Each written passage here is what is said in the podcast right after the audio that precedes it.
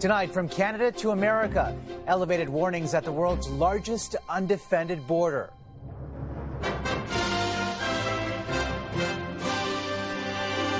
Counting the influx of illegal crossings. Really, way north of what we've ever seen. And calls for a tougher crackdown. Where's the outrage, America?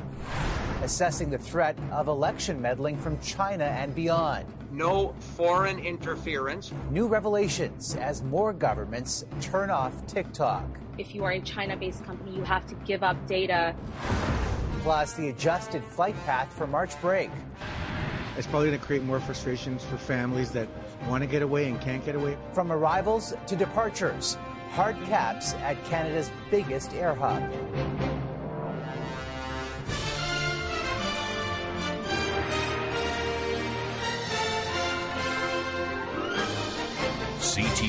National News with Omar Sachedina. Good evening, everyone. The controversy along Canada's border has been about people coming into this country from the United States through places like Roxham Road. But tonight there's concern from the U.S. about a sharp increase of illegal crossings in the opposite direction. CTV's Richard Madden was in Michigan today and got a first-hand view from border officers on the front lines an area. In our exclusive ride along with U.S. Border Patrol, Agent Javier Geronimo brought us to the scene of his most recent bust. We came out and they uh, arrested the uh, migrant who had come over from Canada. On a kayak? On a kayak. And that's about two football fields away on the Ontario side? More or less, yes, sir.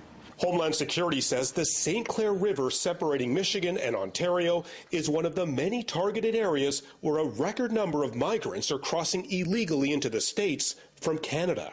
Now, at this crossing, where it takes less than two minutes to cross by boat, U.S. officials say they've caught more migrants in the past four months than all of last year. Homeland Security reports more than 100,000 migrant encounters from Canada just last year.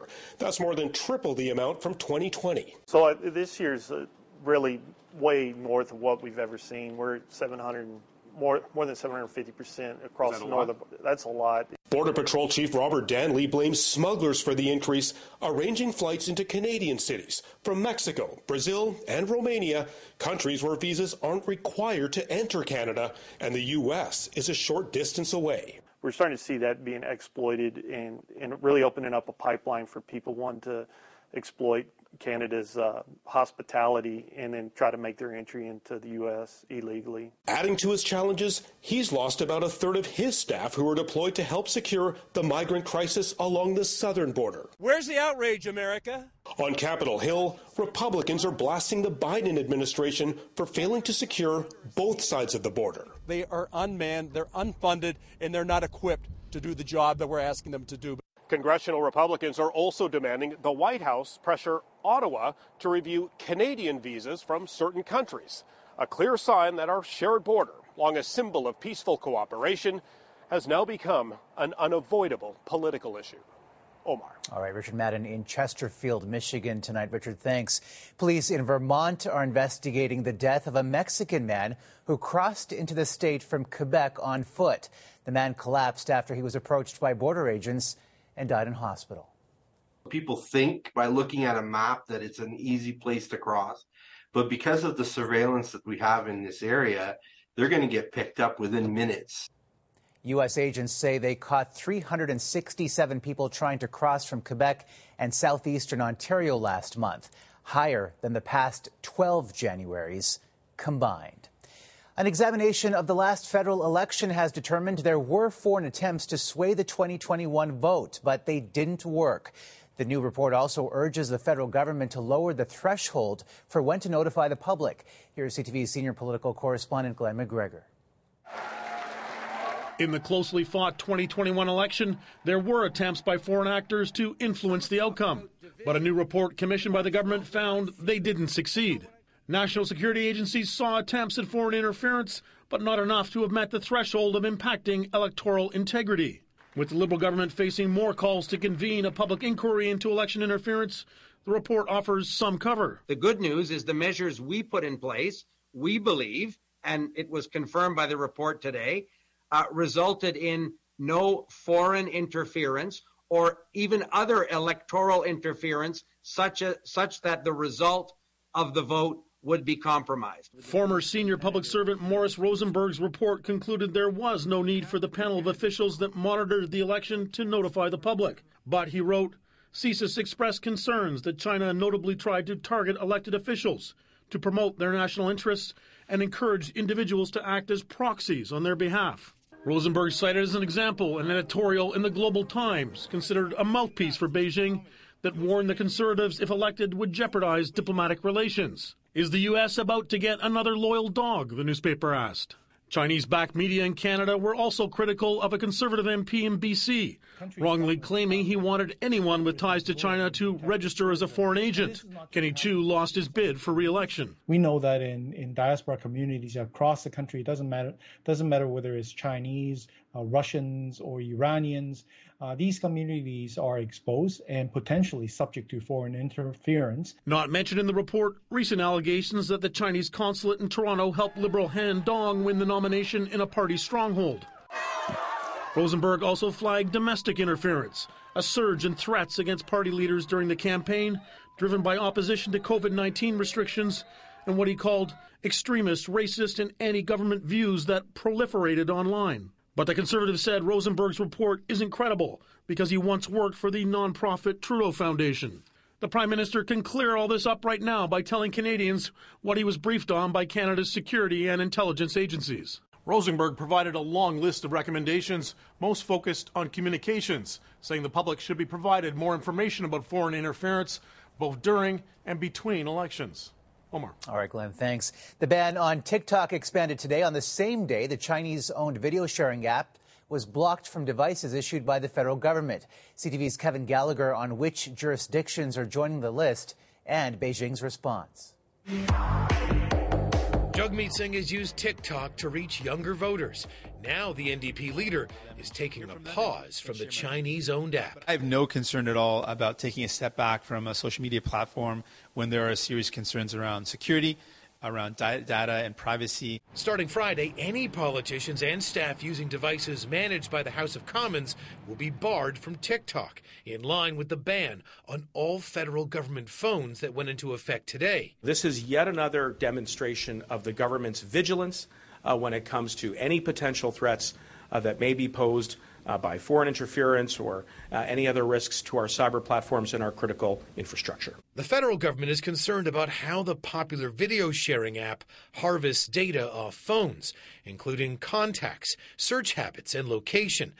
Under China's national security laws, TikTok's parent company, ByteDance, could then be compelled to turn over user information. If you are a China based company, you have to give up data uh, you know, whenever the government wants it. The Nova Scotia, Quebec, and Alberta governments will also ban the app, while Newfoundland, Ontario, and Saskatchewan are considering it. Are we going to start to see some shift away from TikTok as, as some users maybe become uh, concerned about the use of their data? And in the U.S., federal employees now have less than a month to remove TikTok from all government devices. An abuse of state power, according to this Chinese Foreign Ministry spokesperson, who called on the U.S. to respect fair competition. Canada's strained relationship with China has TikTok questioning the timing of Ottawa's ban, as the social media company insists it has not shared user data with Beijing. Omar?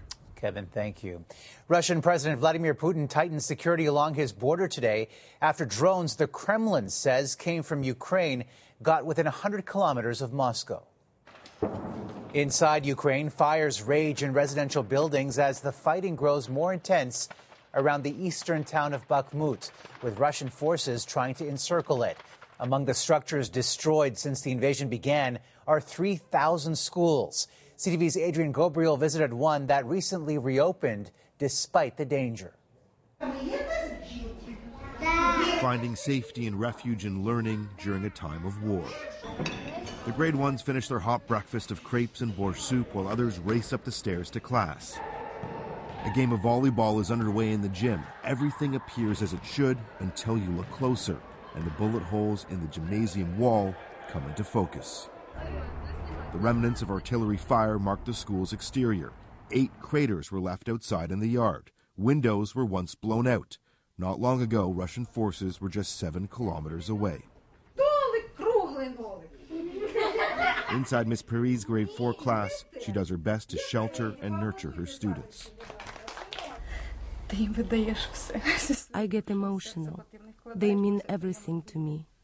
For our country, they are the future. The day before our visit, only three students arrived at school. Morning air raid sirens had parents keeping their kids at home. 10 year old Sasha tells us his wish is for the sirens to stop. For every school in Ukraine to be allowed to reopen, they must build a bomb shelter like this one. Every time an alarm sounds, children must come downstairs and stay until they receive the all clear. The longest here at this school lasted four hours. I'm afraid of possible air attacks, says nine year old Yulia. I feel safe in the bomb shelter. That's how we protect ourselves. When Russian shelling has knocked out the power and the heat in the school, Lesia Harenko has used music in her classroom to warm hearts and minds. Very hard, very difficult for everyone, for children, for teachers. Many students here have fathers on the front lines, battling for their children's future. How has your job changed as a teacher since the Russian invasion? Now I am not only a teacher, but a mom too. I care for them all. Yulia, what's your hope for the future? I want everything to go back to how it was, she says. I want the war to end. Many certainly hoping to see an end of makeshift classrooms like this one inside a bunker. As some camera shy grade sevens were heading home for the day, they stopped us with a message for Canadians. They wanted to say, Thank you. Omar? What an image. Those children so incredibly brave. Adrian, thank you. At least 29 people are dead and dozens more injured after two trains collided in northern Greece tonight. A train carrying more than 350 people traveling from Athens collided with a freight train going in the opposite direction, resulting in a fiery crash. Government officials called in the army to help with rescues. The cause is unknown. Back on this side of the world, millions are under winter weather alerts tonight in the U.S. And in the mountains outside Los Angeles, record snowfall has left many stranded. Crazy, crazy storm. Never experienced this kind of uh, weather before. Residents are trapped. Food is being rationed in grocery stores, and large parts of a highway were shut down. The new system will track across the country, hitting the U.S. Northeast in a couple of days. The western part of this country wasn't spared either. BC South Coast got heavy snowfall as well, and it wasn't just a nuisance.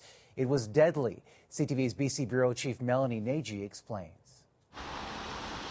It was a sloppy, slushy, and slippery commute for people living on BC's south coast. For the second time in two days, a storm swept across the region, bringing heavy, wet snow. There were several accidents across Metro Vancouver, including one where an elderly man was hit by a flatbed truck and killed. While Brooklyn Fry was shoveling out, several buses spun out in her neighborhood. I definitely wouldn't go out there. Those relying on them to get to work were forced to walk. Bus drivers say I can't move anymore, so you all are get off. Some side streets were so dangerous they were blocked off to commuters. Hazardous conditions also shut down Vancouver's popular Stanley Park, while past storms have impacted access, a complete closure is rare. The heavy snowfall hampered visibility at Vancouver International Airport, canceling dozens of flights. The rate of snowfall was actually much more severe than originally predicted. Along with flight cancellations, ferry service to Vancouver Island was disrupted, several schools closed, and there were numerous transit delays. In the city of Surrey, a snowplow operator, originally from Winnipeg, I moved back here in, in 74. Says part of the problem is the region typically doesn't get a lot of snow, so when it's heavy, it can catch people off guard. People calm down and go slowly. Everything's going to be fine. Fine, at least until Wednesday. That's when Environment Canada says another winter storm could move in. Melanie Nagy, CTV News, Vancouver. Coming up, airport adjustments just ahead of March break. If it's more efficient, I'd say it's a good idea. Capping flights at Canada's busiest airport. Plus, hockey moms redefined. Then on Sunday, it's for us, and we come play a game and have a drink afterwards. Hitting the ice for a much needed breakaway.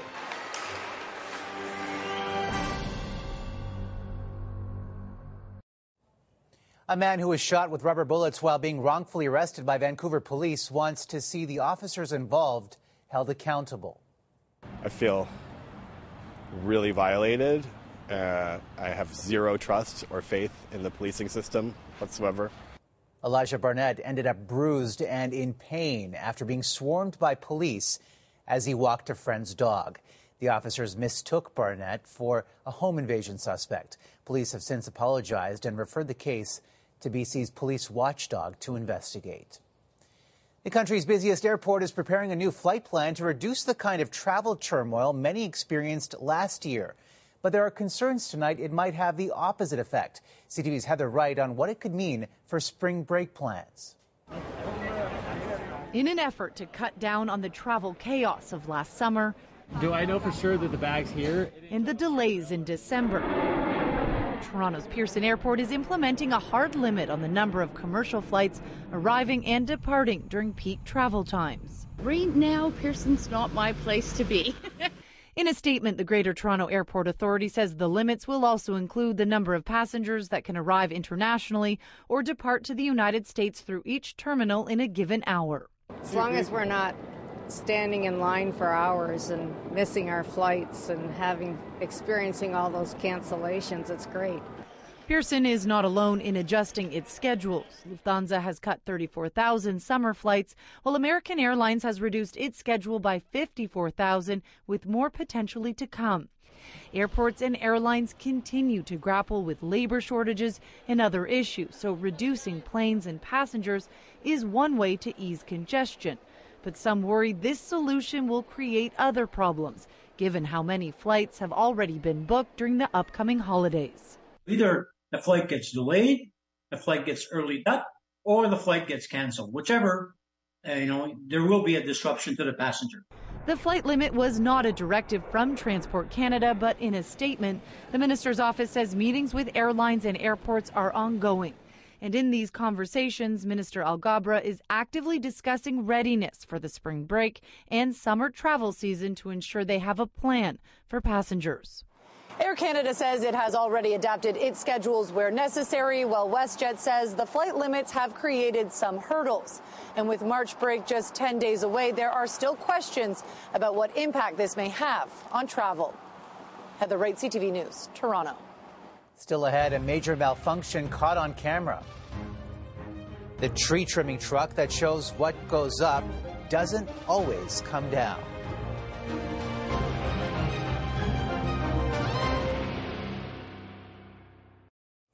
Six Indigenous communities in New Brunswick found power in partnership today as they took a step forward in their quest to regain control over some traditional lands. CTV's Atlantic Bureau Chief Creason Ajgate on the details of Wolastoqey Nation's deal with a major forestry company.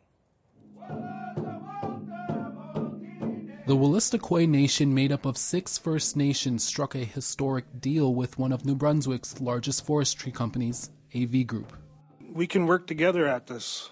We don't always have to be adversaries. We can find common ground and we can share the resources. In their newly signed memorandum of understanding, both parties agreed part of the land the forestry company operates on will be transferred to Wolastoqey, and the nations will be able to provide input on future projects.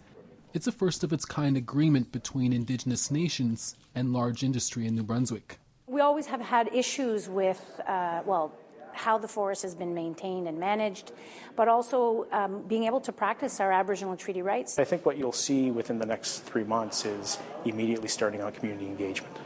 After numerous failed attempts at the negotiating table, Wolastoqey filed a land title claim against the government of New Brunswick in 2020 to remind the government that we never surrendered or ceded this land. So there are legal consequences to that. The claim includes 5 million hectares that Wolastoqey Nation identifies as their traditional lands, unlawfully stolen and based on the peace and friendship treaties first signed with the British Crown in 1725. The claim also names forestry companies, including AV Group. Today's deal doesn't clear AV from the land claim, And as for the province, Premier Blaine Higgs wasn't available for an interview, but in a statement, a government spokesperson said New Brunswick supports private companies working in partnership with First Nations, adding the province will deal with the land litigation that the Wolastoqey have started. The chiefs say they hope this sends a clear message to industry and the province on how to work with Indigenous nations moving forward. Chris Nashkate, CTV News, Fredericton. A tree removal service in New Jersey had a very close call with some of its heavy machinery. A doorbell cam caught the moment its crane truck almost flipped over trying to remove a tree. It got so high it got tangled up in some power lines, forcing some homes to be evacuated just as a precaution. It took several hours to get everything sorted, and fortunately, no one was injured. And a sad note tonight on a beloved member of our CTV family. Former weatherman Don McGowan has died. It'll be a nice teddy bear tomorrow. Compared to today, tomorrow will be glorious.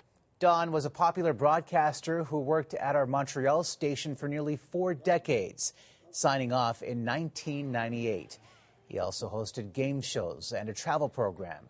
He's being remembered tonight for his fun loving personality. Don McGowan was 85 years old. After the break, moving from the stands to the ice, how a group of hockey moms is making a league of their own.